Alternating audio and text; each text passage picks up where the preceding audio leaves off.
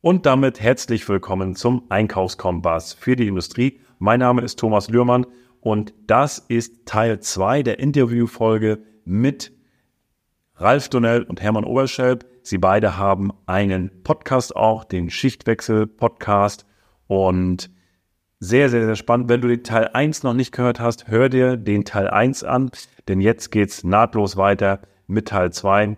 Viel Spaß damit.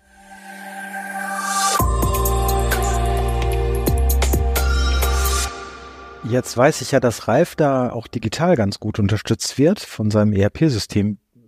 Das, ähm, wie ist das denn bei euch? Also es ist wahrscheinlich ja auch ähnlich. Also du hast ja auch die Artikel im ERP, du hast Melde, Mindestbestände und so weiter. Ähm, also oder oder wie hast du Erfahrungen bei anderen Geschäftspartnern? Genau, Thomas, du bist angesprochen. Ähm, äh, wie, wie die das lösen? Also äh, gibt es da eine digitale Unterstützung beim Einkauf? Also wir arbeiten tatsächlich da auch fast eins zu eins wie Ralf. Also wir haben natürlich auch die Sachen, die in die Dispo reinkommen und daraus werden sie bestellt. Aber auch die müssen natürlich im Vorfeld auch angefragt werden. Und auch wenn sie denn ausgelöst werden, auch da nochmal nachzufragen, oh, warte mal ganz kurz, hier kann ich was bündeln. Ähm, na klar kann ich auf den Knopf drücken und sagen, zack, raus und bestellen. Aber ich kann halt auch sagen, Moment mal ganz kurz. Hier sind gerade so und so viele Bedarfe drauf und da hinten ist auch noch so und so viel drauf. Ähm, lass uns das nochmal ein bisschen bündeln. Aber letztendlich genauso auch digital und auch wenn wir Rahmenaufträge haben, ist es genauso, dann gucken wir auch weit im Vorfeld, was wir dort uns ähm, mhm. ans Lager legen können oder ähm, einen Rahmenauftrag beim Materiallieferanten platzieren können. Ja, wir haben auch versucht, ähm, bei uns dann äh, den einen oder anderen Prozess dahingehend zu optimieren. Äh, also ich sag mal, so Sachen wie äh, Schleifscheiben äh, und Schleifmaterialien, das ist halt auch da sehr schlank gehalten. Da wird einmal die Woche kontrolliert, äh, was ist der Bedarf und äh, dann gegebenenfalls aus dem Abruf heraus ähm, reagiert. Was wir so vom äh, Volumen her haben, Thomas, für dich als Info, äh, wir haben ungefähr äh, knappe drei Millionen, äh, was wir in Edelstahl, Stahl und Aluminiumblechen ähm, beschaffen. Ähm, das so als Größenordnung von dem, was wir als Einkaufsvolumen vor uns daher jagen äh, und dann die ganzen Halbzeuge, was äh, Rohre, das ist dann eben äh, überwiegend auftragsbezogen.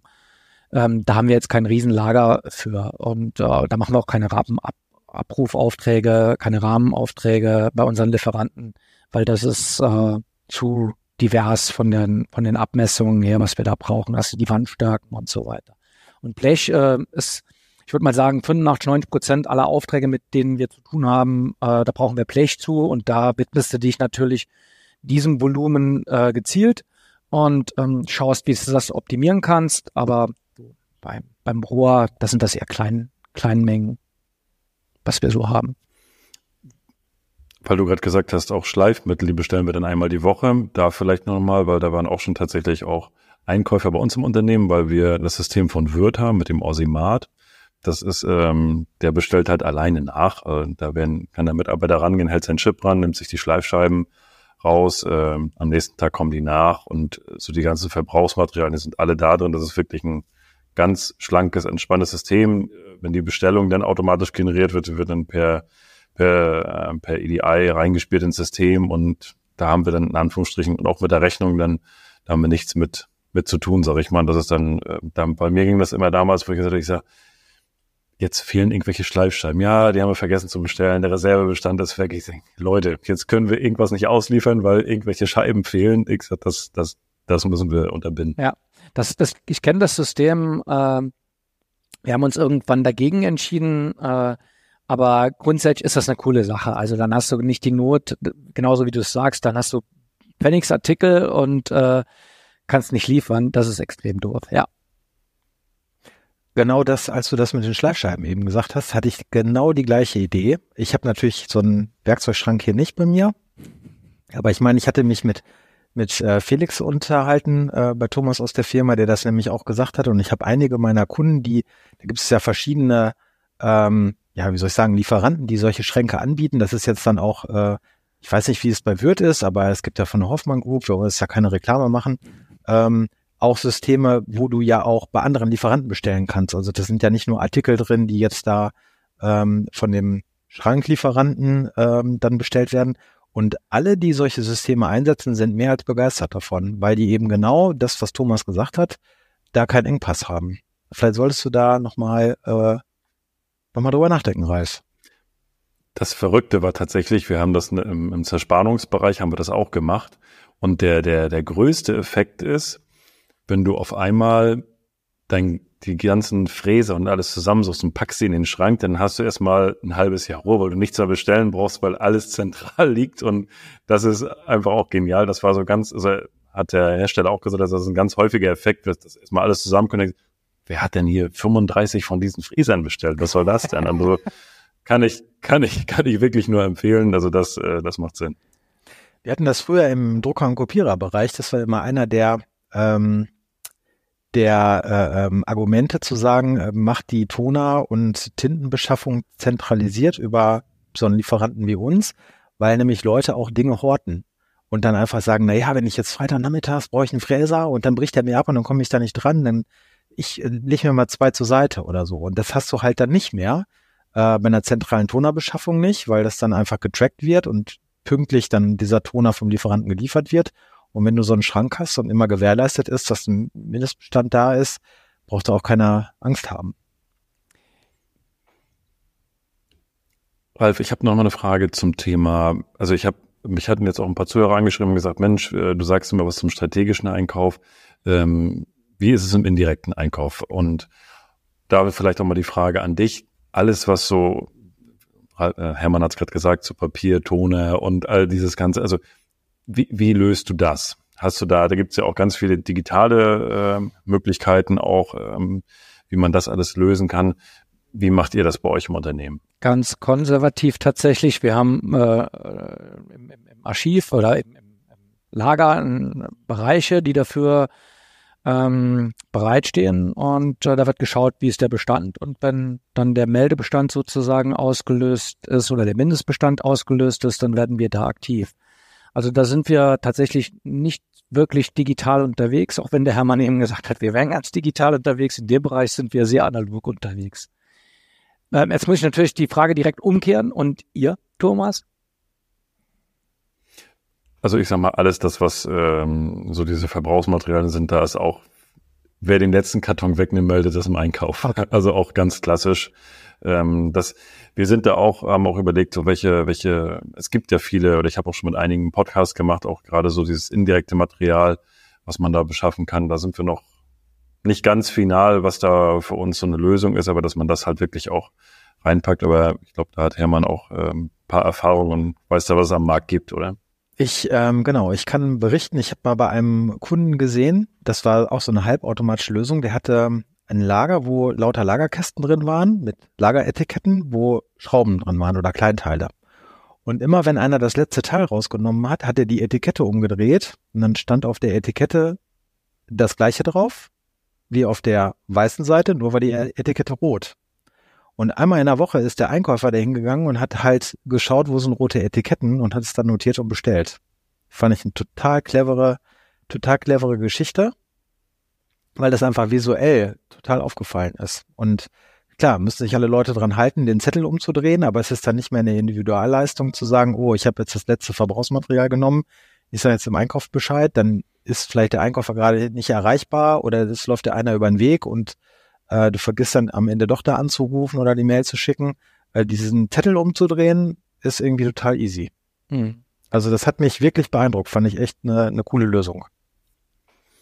Hermann, für mich ist, äh, du bist ja auch in vielen Unternehmen und, unterwegs und ähm, da habe ich so, hat der Einkauf, spielt das eine Rolle, wenn du ein Unternehmen bist? Ru also rufen dich Unternehmen an oder beziehungsweise siehst du auch, dass der Einkauf manchmal nicht läuft oder dass da viel in Anführungsstrichen verbrannt wird oder ist das überhaupt gar kein Fokusthema von den Unternehmen? Also ich würde sagen, bei den Unternehmen, bei denen ich bin, in der Blechverarbeitung, ist das eigentlich nie ein Thema. Also es ist jetzt kein Thema, was, was mich irgendwie angeht oder was den Unternehmen Sorgen bereitet. Also ich glaube, dass viele das hemdsärmlich machen. Da ist das wirklich so, dass man da seine drei, vier Lieferanten hat, jetzt gerade beispielsweise im Blechbereich, da bestellt's halt immer. Also ich meine, wenn du den Arcelor oder den Thyssen um die Ecke hast, dann musst du nicht bei von Aschenbach bestellen, wenn der 200 Kilometer entfernt ist. Und so ähnlich ist das bei meinen meisten Kunden. Also die haben dann eben die Lieferanten dann auch so rundherum. Da können sie bestellen, alle anderen machen keinen Sinn. Ähm, ja, Punkt. Und dann gibt es halt Warengruppen, wo man sagt, na ja, da bestellen wir jetzt nicht so viel, da machen wir jetzt gar nicht so den Aufriss. Ähm, da wird dann halt irgendwo bestellt. Also ähm, das ist eine super Frage. Das wurde mir gerade bewusst, dass du die Frage gestellt hast, Thomas. Wir nutzen aus unserem ERP-System heraus äh, Business Intelligence Lösung, also BI-Lösung, um eben äh, das eine oder andere eben analysieren zu können. Und die, die wenigsten, ich würde mal sagen, quasi keine äh, Auswertungen werden beim Einkauf gemacht. Also eine Auswertung haben wir vom Einkauf, aber das ist eigentlich alles. Und ähm, das sagt ja jetzt auch schon etwas, so wie wir darüber denken, das muss ich mir gleich auch nochmal aufschreiben, äh, welche Kennzahlen und welche Überlegungen äh, müsste man denn da mal anstellen, um äh, das auch zu optimieren und zu verbessern. Vielleicht kommt am Ende raus, dass du nichts oder nichts Großartiges verbessern kannst, dann ist es ja auch okay. Aber das meiste kommt aus dem Verkauf. Da, da, da überlegen, welcher Kunde ist der größte. Es wird selten gefragt, welcher Lieferant, dann weißt du es grob, weil der Blechlieferant bei blechverarbeitenden Betrieben irgendwo meistens einer der größten Lieferanten ist. So ist es zumindest eben bei uns. Und äh, das auf jeden Fall, äh, das wird bei uns auch da stiefmütterlich behandelt. Das ist auf jeden Fall eine gute Frage ich mag halt unwahrscheinlich gerne Zahlen und deswegen haben ich habe ich so durch, durch, bei mir kam das so mehr durch die Historie, wo ich gesagt habe, ich bin, damals habe ich immer irgendwie alle, alle mit einem in einem Büro gesessen und der eine hat Einkauf gemacht, der andere Vertrieb oder ich noch mit Vertrieb. Und dann war das alles klar.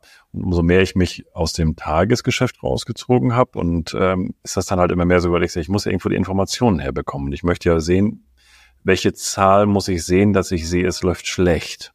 Oder das, damit ich schnell sehe, wie, wie es läuft. Und so habe ich mir das halt aus allen Bereichen zusammengetragen und halt auch aus dem Einkauf. Und da sind so immer die viele Zahlen, also Ersparnisse klar, aber ähm, auch diese, nach wie vielen Tagen kommt die Auftragsbestätigung, wie viele Auftragsbestätigungen sind noch nicht da, wie ist die Liefertreue, also Terminrückstandsliste, weil und durchschnittliche, also wie pünktlich liefern die, also die Lieferperformance, auch das wird äh, wirklich regelmäßig getrackt, damit ich dann halt auch sehe, weil in der Regel ist es so, wenn, wenn ich Lieferanten habe, die nicht pünktlich liefern, dann habe ich ja wieder ein Problem in der Produktionskette.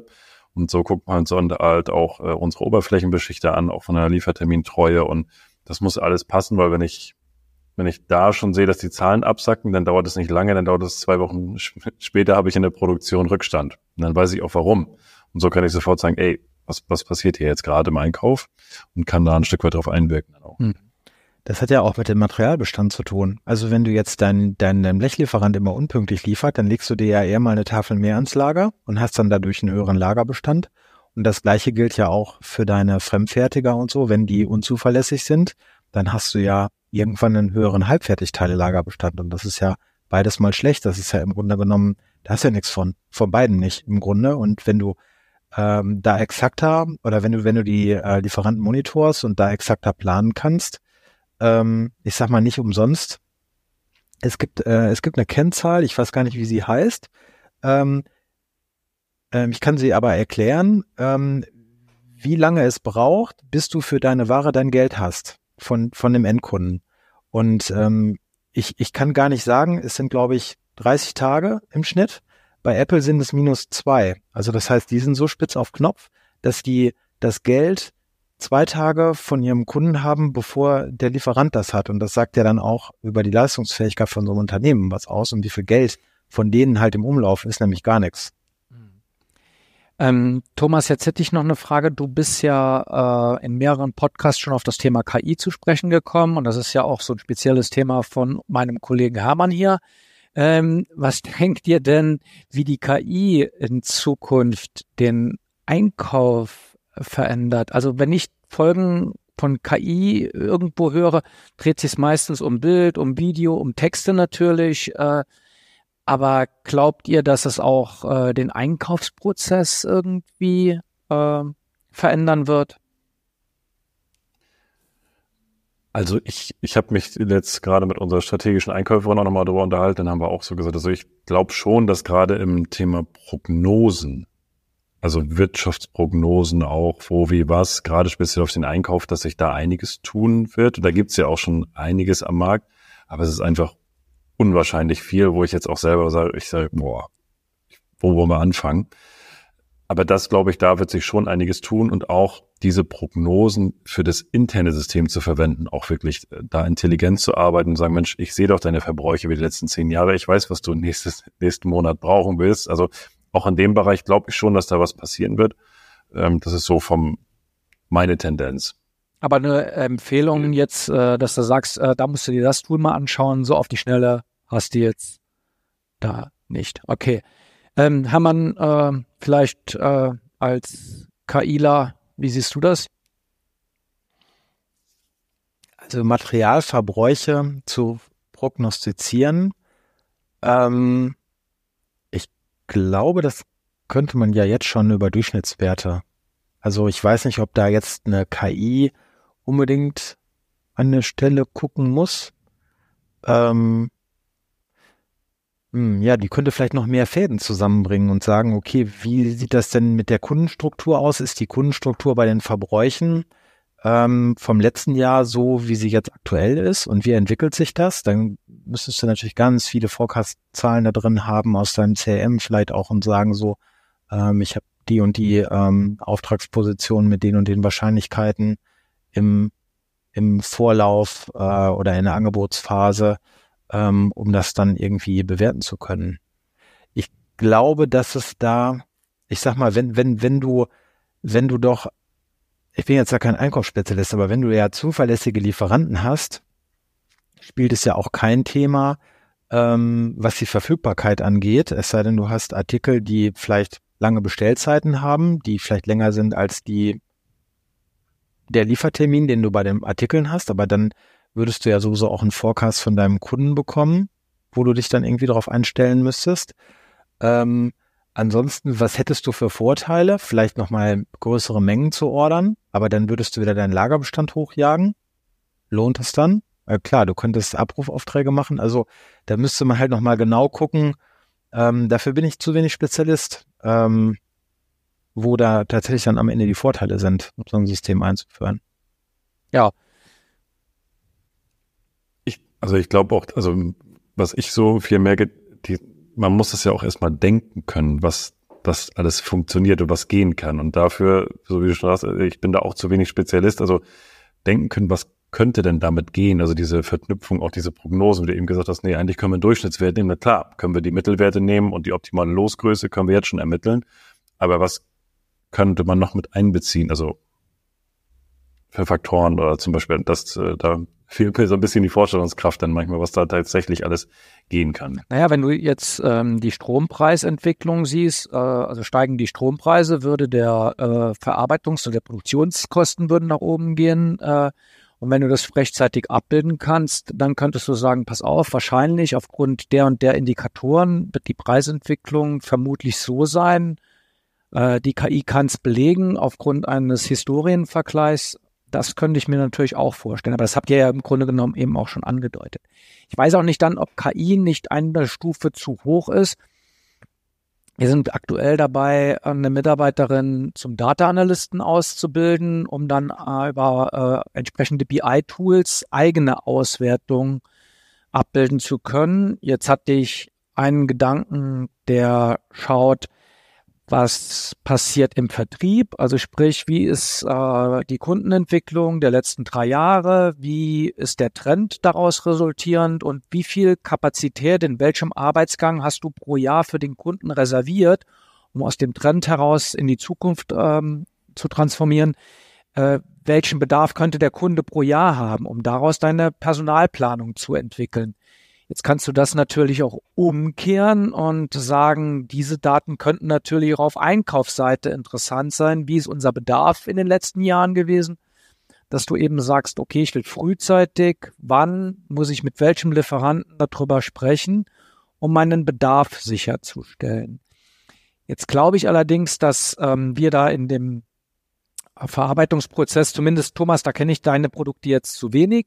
Also wir haben äh, quasi keine elektrotechnischen Komponenten. Ich glaube, wenn du dann auch noch in der Elektrotechnik die Entwicklung mit reinpacken musst, ähm, dann wird es halt schon sehr, sehr komplex. Wenn ich jetzt nur an Bleche und an Halbzeuge denke, ähm, dann ist es noch relativ, wäre es noch relativ smart äh, umzusetzen. Aber das ist eine Überlegung, die wir aktuell haben, um einfach äh, auf Vertriebsseite so ein bisschen die ähm, die Entwicklung bei einzelnen Kunden abbilden zu können und dann eben auch der daraus resultierende äh, Bedarf an äh, Fachpersonal oder an technologischen Lösungen, Automatisierungslösungen.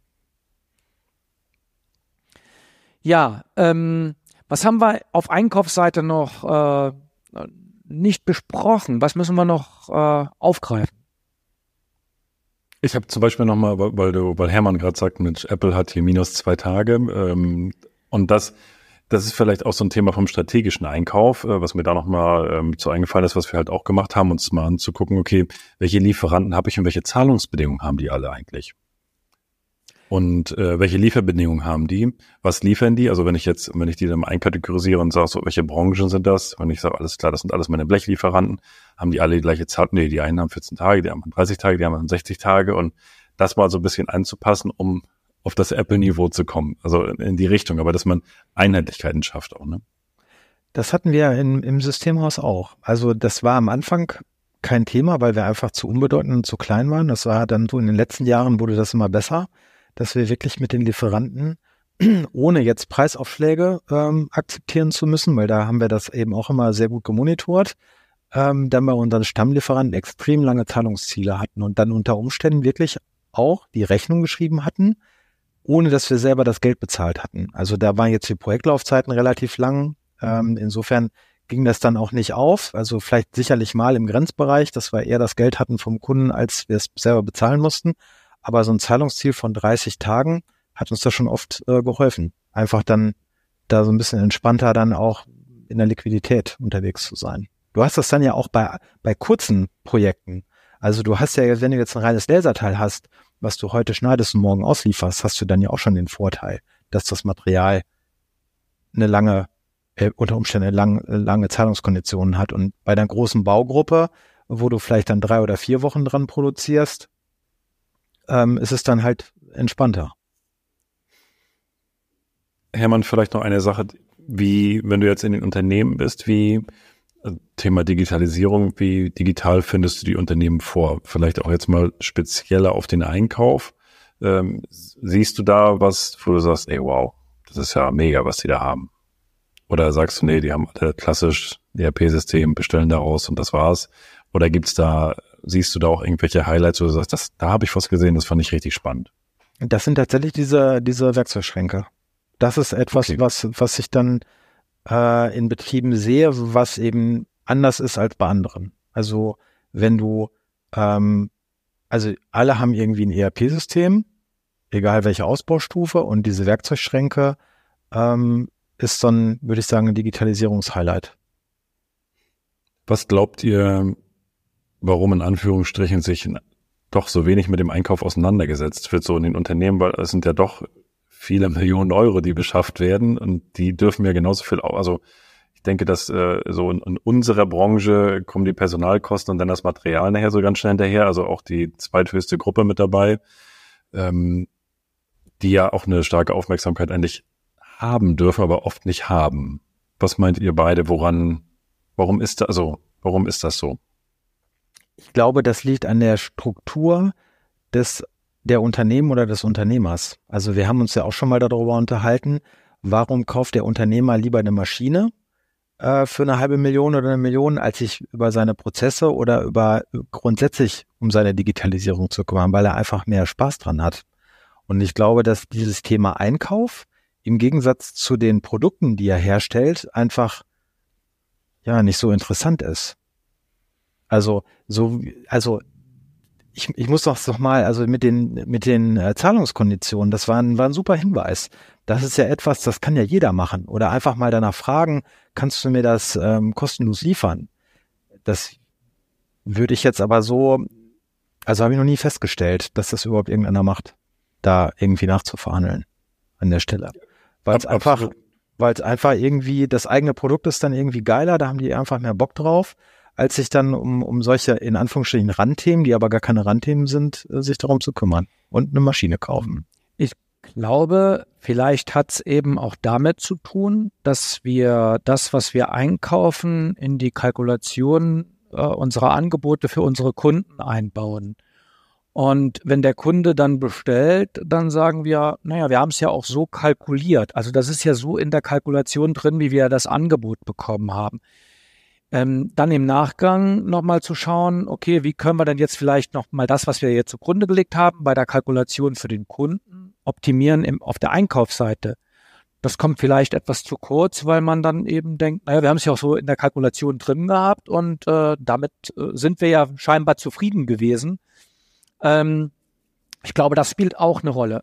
Und daraus resultierend ein wenig Bequemlichkeit, ähm, dann das Ganze nochmal aufzurollen und zu sagen, wie kann ich es jetzt verbessern? Wo kann ich jetzt noch anfragen? Da vielleicht noch etwas günstiger werden, ähm, einen anderen Lieferanten auftun. Das ist dann äh, Komfortzone verlassen, weil dann musst du vielleicht einen anderen Lieferanten suchen und äh, obwohl du eigentlich den Liefertermin schon im Nacken hast und dann sagst du, nee, komm, lass einfach laufen. Ich glaube, das spielt da auch eine Rolle.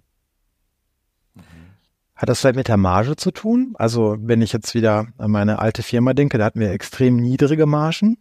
Da konntest du eigentlich nur über einen Einkauf punkten. Also wenn du dich da ähm, vertan hast, hast du den Auftrag einfach auch nicht bekommen. Oder du hast halt extrem schlecht abgeschnitten bei geringen Margen, die teilweise im einstelligen Prozentbereich lagen, was die Hardware angeht. Also da musste man schon gucken und ein bisschen kreativ sein. Da hast du auch zum Teil Sachen bei Amazon gekauft, wenn sie günstiger waren als beim offiziellen Distributor. Dann war das halt so. Ich glaube schon, dass das, ähm, dass das ein Thema vielleicht mit ist, dass der Druck, also wenn der Druck von außen natürlich größer wird, wenn du sagst, ich muss, also ich muss da jetzt was, ich muss den Lieferanten wechseln, weil ich krieg's da irgendwo noch günstiger, aber in der gleichen Qualität oder also wenn der Druck größer wird, dann beschäftigen wir uns ja auch mit anderen Themen. Oder ich, wenn wir jetzt die Zeit vor zwei Jahren haben, wo das Material mal knapp war, da haben wir uns, glaube ich, alle viel im Einkauf gekümmert und ähm, da mehr Fokus drauf gelegt, weil da der Druck extrem groß war, weil wir haben nichts bekommen und deswegen konnten wir nichts ausliefern. Das heißt, da geht der Fokus hin. Ist vielleicht auch, ja. Naja, und äh, dann vielleicht auch resultierend aus den letzten Jahren, wenn die Preise hochgegangen sind und äh, du hast ähm, in deiner Produktgruppe, äh, in deiner Warengruppe einen Gemeinkostenzuschlag drauf, die Preise waren hoch. Hm. Äh, da hast du den Schmerz einfach nicht empfunden sondern du hast es mit einem Aufschlag an äh, den Kunden weitergegeben. Ähm, das ändert sich dann, wenn äh, die, die Situation am Markt wieder härter wird und äh, du mehr um äh, Projekte kämpfen musst. Dann wirst du auch da in dem Bereich Fo äh, Einkauf nochmal einen stärkeren Fokus drauflegen. Ja. Hast du, äh, Thomas, eigentlich ähm, Erfahrungen mit Einkaufsportalen? Ich hatte mir kürzlich mal ein Portal angeschaut. Ähm, da ging es darum, da konntest du praktisch als ja, Kunde äh, Materialbedarf ja hochstellen oder anmelden und dann konnten sich Lieferanten praktisch ja mit Preisen auf diesen Bedarf bewerben. Äh, das wäre jetzt ja auch so ein, so ein Punkt der ja vielleicht der Digitalisierung, dass man einfach Bedarfe online an so Portale schickt, so wie das praktisch ja andere Kunden bei LaserHub beispielsweise machen, wo, wo ihr euch als Lohnfertiger wiederum vielleicht um die Aufträge kümmert, um dann eben Dinge zu liefern, ähm, dass man das vielleicht auch mit Material macht und so etwas ausschreibt, dann eben auch auftragsbezogen, also relativ kurz getaktet. Hast du damit Erfahrung oder, oder was hältst du davon? Haben wir tatsächlich noch gar keine Erfahrung mit gesammelt. Ich habe es auf der Verkaufsseite halte ich davon von eher weniger, weil ich sage, oh, ich sage, nee, ich möchte mich nicht mit, also ich möchte nicht einen Kunden haben, der wegen dem Preis kommt, weil der geht auch wegen dem Preis und darum geht's auf den Plattformen am Ende des Tages und deswegen habe ich da von der, wenn ich mich da als Lieferant eintrage, habe ich da nicht so viel Lust drauf und deswegen bin ich wahrscheinlich auch nicht auf der anderen Seite, also dass, dass wir dort mhm. irgendwelche Bauteile reinstellen, weil ich kenne auch dann wieder nicht die Lieferperformance und wir alle haben anspruchsvolle Kunden und dann weiß ich nicht, wie liefert. Der hat zwar den günstigsten Preis, weil danach suche ich dann aus. So, aber ich, ich kenne die Lieferperformance nicht. Ich weiß nicht, liefert er wirklich? Was sind da für Menschen am anderen Ende? Mit, mag ich den auch? Komme ich mit dem gut klar? Ähm, so, und das sind so Faktoren, die ich dann nicht habe, sondern es ist alles sehr rational. Preis, ob und fertig. Da steht zwar Lieferzeit, aber ist sie das wirklich? Also, das sind so meine Vorurteile, warum wir da noch gar keine Berührungspunkte hatten. Okay, dann, dann wäre ja eines der Fazite, die man ziehen könnte, dass bei dir äh, es neben dem Preis auch um die menschliche Komponente beim Einkauf auf jeden Fall geht. Absolut. Also ich finde dieses Zwischenmensch, also Geschäfte werden zwischen Menschen gemacht, ne? sowohl auf der Verkaufs- als auch auf der Einkaufsseite. Und ähm, ich hasse das, wenn, wenn, wenn ich, ich habe damals mal tatsächlich einen Einkäufer gehabt, der hat mich, war ich noch ganz frisch und noch jünger, ähm, und der hat mich so runtergemacht, äh, so weil, weil wir irgendein Liefertermin, der hat sich dann verschoben und dann hat er mich so runtergemacht und dann bin ich danach tatsächlich zu dem gefahren, habe den nochmal um Termin gebeten und ich habe den nur gesagt, ich sag, können wir uns auf eins einigen? Ich sag, wir können alle einen Fehler machen, aber wir können die Art und Weise, wie wir damit umgehen, ist das Entscheidende. Und ich möchte einfach, dass wir auf Augenhöhe da auch umgehen. Ich sag, ich werde alles dafür tun, dass wir den Fehler auch gerade ziehen und alles dafür tun, aber ich sage, ich muss mich nicht beleidigen lassen. Und das ist so, wo ich, wo ich gesagt habe, das, das war so eine Schlüsselerfahrung, wo ich gesagt habe, das würde ich nie, nie, nie, nie, ist, sowohl auf der Verkaufsseite als auch auf der Einkaufsseite, niemals. Ich sage, das muss immer, wir müssen uns auch mal klare Worte sagen, wenn wir sagen, ey, das war wirklich Mist jetzt, das, äh, oder ich brauche die Ware wirklich morgen, dann muss da eine Lösung gefunden werden. Aber der Ton macht die Musik und deswegen sage ich, nach diesem Erlebnis, ich möchte ein, definitiv auch zwischenmenschlich da eine gute Ebene haben. Also darf ich das doch so interpretieren, Thomas? Äh, wir, wir vergeben nicht jeden Auftrag an den billigsten, sondern wir vergeben auch Aufträge dann, wenn wir sagen, pass auf, jetzt hast du äh, fünfmal ein Angebot abgegeben und hast keinen Auftrag bekommen, den Auftrag bekommst du jetzt mal. Macht ihr das auch so oder ist da immer der Preis entscheidend? Doch, das definitiv auch. Also das, das, das muss schon immer gleichmäßig sein. Ich mag es ja oft, wenn ich das, ich drehe es auch wieder auch für die Verkaufsseite um. Ich schreibe ja auch nicht 20 Angebote und sage so, Ralf, jetzt ist auch gut. Also entweder du bestellst jetzt auch mal etwas bei mir, sonst, ähm, sonst können wir das auch lassen, weil ich muss ja nicht die Arbeit da reinstecken. Deswegen kann ich das auch nachvollziehen für die andere Seite und sagt dann, ey, wir brauchen nicht immer nur Anfragen, Anfragen. Fragt an, wenn es wirklich relevant ist und dann sieht man entweder, Mensch, okay, entweder bauen wir da dauerhaft einen Lieferanten auf, dass wir einen zweiten, einen dritten Lieferanten haben und sagen, das klappt super, preislich passt passt es, ihr bekommt 30 Prozent, die anderen auch 30 Prozent ähm, und der andere dann 40 Prozent. Das kann man dann auch so machen und dann kennt man das Portfolio ja. Finde ich auch cool. Also ich finde das auch wertschätzend, denn es sind ja immer Partnerschaften, das hast du zu Beginn schon mal gesagt. Und ähm, genauso läuft es letztendlich auch. Haben wir noch was offen gelassen, Hermann? Nö. ich würde. Thomas. Ich habe tatsächlich noch zu dem ganzen Thema, wir haben äh, im Vorfeld ganz kurz darüber gesprochen, diese ganzen CO2-Zertifikate und Lieferketten-Sorgfaltspflichtgesetz. Tangiert dich das? Berührt dich das? Oder ich habe durch den, den Podcast mit dem, mit dem Günter Reider, der, der hatte mich erst überhaupt auf die Idee gebracht und sagte, Mensch, das ist doch bei euch auch ein Vorteil, wenn diese ganzen Zertifikate eingeführt werden. Ich habe gesagt, stimmt, hast recht. Ähm, das sind ja zwei Themen, also einmal die CO2-Zertifikate und einmal Lieferketten-Sorgfaltspflichtgesetz. Hast du da Berührungspunkte mit? Wie gehst du damit um? Wie siehst du das ganze Thema? Ähm, also momentan betrifft es ja die größeren Betriebe. Äh, da sind wir noch relativ außen vor. Wir haben äh, weich den Kontakt von Kunden, die sagen, wie ist denn das? Und äh, machen uns darauf aufmerksam. Ich glaube, momentan ist es so, dass unsere Betriebsgröße und unser Volumen ähm, dazu führt, dass wir noch nicht betroffen sind. Aber die Betroffenheit wird kommen. Und ich glaube, in, in, im Langfristszenario ist es so, dass wir entweder einen externen Dienstleister sehr viel Geld dafür geben werden, dass der uns da ganzheitlich betreut, oder wir werden eine Person einstellen müssen, die sich darum kümmert. Das ist jetzt vielleicht weit in die Zukunft gedacht, ähm, aber dann noch nicht mal da, da bin ich mir ganz sicher. Also es kann auch sein, dass es schneller kommt, als man denkt. Wir haben jetzt tatsächlich, das ist, deshalb ist es witzig, dass du fragst, wir haben nächste Woche zwei Termine mit Dienstleistern, die ähm, uns da sozusagen briefen. Wir haben das Thema Nachhaltigkeit mit einem ganz großen Oberbegriff. Eines, es ist eines unserer Jahresziele in diesem Jahr, dass wir da eine Strategie erarbeiten wollen, wie wir, wie wir uns dem Thema stellen werden. Und ähm, ich glaube, das wird, äh, das wird dazu führen, dass wir irgendwie, in meinem Kopf ist es so, dass wir irgendwann einen Juristen in der Firma haben werden, der sich mit solchen Zertifizierungsdingen auseinandersetzen muss. Das ist vielleicht äh, zu weit gedacht und vielleicht auch zu schlimm gedacht, aber wenn ich sehe, was alles an uns herangetragen wird als Hersteller äh, oder her herangetragen werden wird in Zukunft, dann weiß ich nicht, wie wir das stemmen sollen. Und jetzt darf ich sagen, wir sind mit drei Geschäftsführern in unserem Unternehmen und bei einer ähnlichen Betriebsgröße bist du allein. Du wirst entsprechend gute Leute um dich rum haben, aber du besteckst ja trotzdem in der Verantwortung, wie man das stemmen will, äh, so nebenbei habe ich keinen Plan. Also das wird eine Herausforderung werden.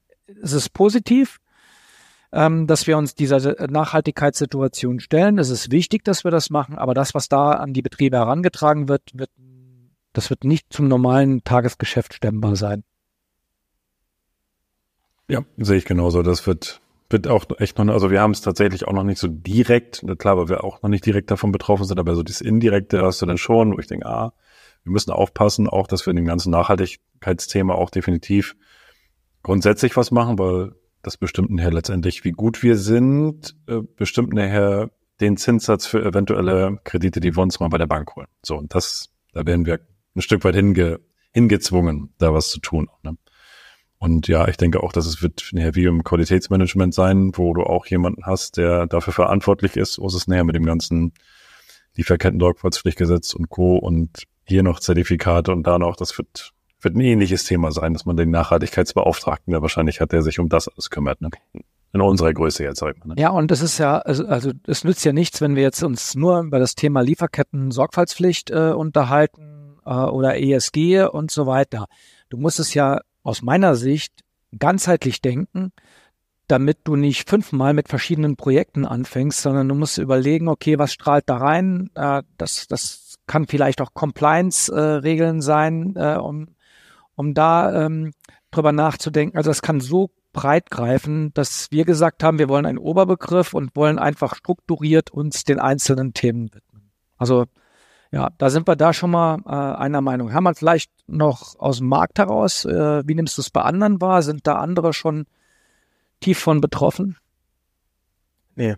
Okay. Von meinen Kunden würde ich sagen, ähm, also wir haben da ja vor Wochen schon drüber gesprochen. Da hast du ja gesagt, dass du dieses Thema aufgreifst und der dem ja auch vorgreifen willst und ja auch dein Dienstleister da überrascht war, dass du da agieren willst, bevor es überhaupt so weit kommt. Ähm, das ähm, haben jetzt so die Mittelständler, mit denen ich arbeite, gar nicht so auf dem Schirm. Ich glaube, die setzen das dann erst um, wenn wenn wenn es dann wirklich so weit ist. Ist doch bei anderen Dingen auch so. Also GOBD, DSGVO, das sind ja auch so Themen, die wir in den letzten Jahren hatten. Ähm, das wird ja auch teilweise erst danach dann umgesetzt, ne? Cyber Security und so weiter und so fort. Ähm, jetzt aus dem Digitalisierungsbereich. Mhm. Und ich ja. muss auch tatsächlich sagen, ich glaube, dass auch viele, das, das hat ja auch, es hat ja auch was mit Bürokratismus zu tun. Ähm, du, du, du, also um was musst du dich kümmern, ähm, um deine Arbeit überhaupt machen zu dürfen? Also was ist jetzt euer Kerngeschäft? Ein Blechbauteil? Oder ist das dies, das, das, das? Ich habe da letztens schon drüber geredet, was, was ich als alleiniger, selbst, also ich bin ja alleine selbstständig, mit wie viel Kokolos ich mich befassen muss, auf Deutsch gesagt. Und da habe ich noch, noch keine Beratungsdienstleistung angeboten. Ähm, und das raubt mir den, den letzten Nerv. das merkt man gerade. ja, aber es, ist, es nützt ja nichts, äh, wenn es äh, dir schwerfällt oder uns Thomas auch schwerfällt, ähm, sondern wir müssen uns der Situation stellen, in welchem Umfang wir das machen und äh, wie der Markt uns das vielleicht auch abverlangt das sei mal dahingestellt. Da muss jeder selbst entscheiden, äh, wie risikobereit ist er, äh, zu welchem Zeitpunkt will er sich drum kümmern. Aber Thomas, mich, mich würde es freuen, also wenn wir, wir haben jetzt nächste Woche zwei Termine, gerne können wir danach mal noch mal im Austausch bleiben, ähm, was daraus geworden ist und äh, dann auch in Zukunft darüber noch mal einen Austausch aufrechterhalten, was wir da tun können oder wie wir da jetzt konkret in, in unserem Fall vorgehen werden. Also das können wir gerne auf der Agenda lassen. Sehr gerne, ja. Ja. Ich habe zum Beispiel, wir haben vor kurzem gerade ähm, bei der Kreditreform dazu mal so ein, so ein, so ein Online-Seminar gemacht und die, da gibt's ja dann auch die ganzen Siegel dafür und was weiß ich nicht alles. Und wenn du dann dich dafür bewirbst für so ein Siegel, dann hast du automatisch ja auch wieder, da steht natürlich auch eine Agentur dahinter, die dir dann wieder hilft, diese ganzen Themen zu bearbeiten.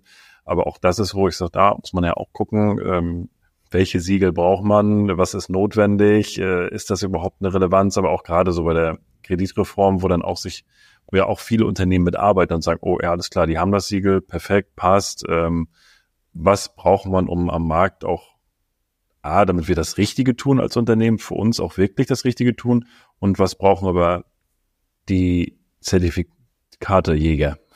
Was brauchen die? Ja, ne? ja, ja, klar. Das spielt dann am Ende auch eine Rolle, ja.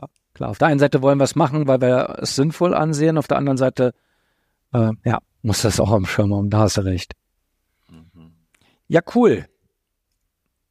Ähm, Thomas? Ich habe vielleicht noch eine, eine letzte Frage oder sind wir schon fast soweit? Oder, oder vielleicht, vielleicht fällt euch auch noch, aber ich habe noch mal eine Frage. Die zwei erfolgreichsten Bücher, die ihr oder die ihr gerade lest, oder wo du sagst, welche Bücher lese ich gerade oder habt ihr zwei Buchtipps? Hermann? Hermann? Ich würde sagen, ähm, Der Weg zum erfolgreichen Unternehmer von Stefan Mehrath. ähm, ist das eine Buch. Ähm, ich habe auch noch ein zweites. Sag du mal erst, Ralf. also ich ähm, muss mehr, ich äh, muss tatsächlich, ich äh, muss gerade den, den Titel. Dann, dann, äh, dann mach so, als würdest du mir zuhören und äh, recherchieren derzeit. Genau. Also äh, Thomas, das ist tatsächlich auch mein äh, Buch, das hätte ich jetzt auch genannt, das weiß der Hermann auch. Ich habe auch ähm, bei Stefan Mehrath, äh, würde ich sagen, alle Seminare besucht. Wir können darüber diskutieren, ob das äh, immer so dass das, das äh, Optimale ist, aber die, die Sachen, die er schreibt und ähm, die er einem mit an die Hand gibt, das ist für mich prägend gewesen. Also ganz viele Sachen habe ich mit übernommen, ganz viele Sachen haben wir auch zum Thema in unserem Unternehmen gemacht. Für mittelständische Unternehmen sind da ganz, ganz tolle Ansätze dabei. Und das ist jetzt ja keine bezahlte Werbung. Das ist was, was äh, mir auf jeden Fall extrem viel geholfen hat. Und äh, jetzt habe ich gerade in deinem Grinsen eben gesehen, äh, das, das, äh, das kam so ein bisschen bestätigend drüber. Ähm, dann darf ich vielleicht noch äh, die sieben Wege der Effektivität nennen von Stephen Coffey. Ähm, das geht so ungefähr in, auch in eine ähnliche Richtung. Und ähm, der Hermann wird jetzt noch gleich nennen das Ziel. Korrekt. Und ähm, dann nenn's. Genau. Von Eliau Goldred. Für Produktionsunternehmen äh, eine super sinnvolle Literatur. Thomas, das haben wir, also Mitarbeiter von uns haben das als Hörbuch gehört, weil wir denen auf den Keks gegangen sind und äh, die dann irgendwann gesagt haben, na, dann wollen wir uns auch mal damit beschäftigen. Ja, jetzt wird, würden uns natürlich auch deine Bücher interessieren. Tatsächlich, deswegen musste ich so grinsen. Das ist auch Stefan Mehrath. Ich habe es letztes Jahr im Urlaub gelesen. Äh, ein Freund hat das äh, mir zugestickt und hat gesagt, Thomas, lese das, du musst das lesen. Ich sage, ja, ich nehme es mit in den Urlaub. Ich bin eigentlich auch mehr, äh, dass ich ähm, nutze die Fahrten dann und höre viel Hörbücher oder beim Laufen dann halt auch. Ähm, aber da habe ich dann ein wirkliches Buch in der Hand gehabt. Und dann habe ich es mit in den Urlaub genommen. Ich sage, gut, jetzt die Kinder waren beschäftigt, ich fange mal an. Und ich habe es wirklich fast durchgelesen im Urlaub, weil ich habe es nur ich sage, ja, ja, ja, habe ich. Genau so ist das. Ich sag, muss ich umsetzen. Ich habe gleich einen Zettel genommen, habe aufgeschrieben, Umsetzung und äh, also da waren so viele Sachen dabei. Also deswegen ähm, ist tatsächlich auch so eins äh, meiner Lieblingsbücher und ja. Ja, ich habe es auch gelesen und habe es dann als Hörbuch noch genommen, weil ich gedacht habe, das musst du, ich habe würde sagen, auch noch, noch mal dreimal danach als Hörbuch gehört. Also nicht, weil ich es nicht verstanden habe, sondern weil du hörst immer wieder neue Ansätze raus. Ja. Und das Zweite?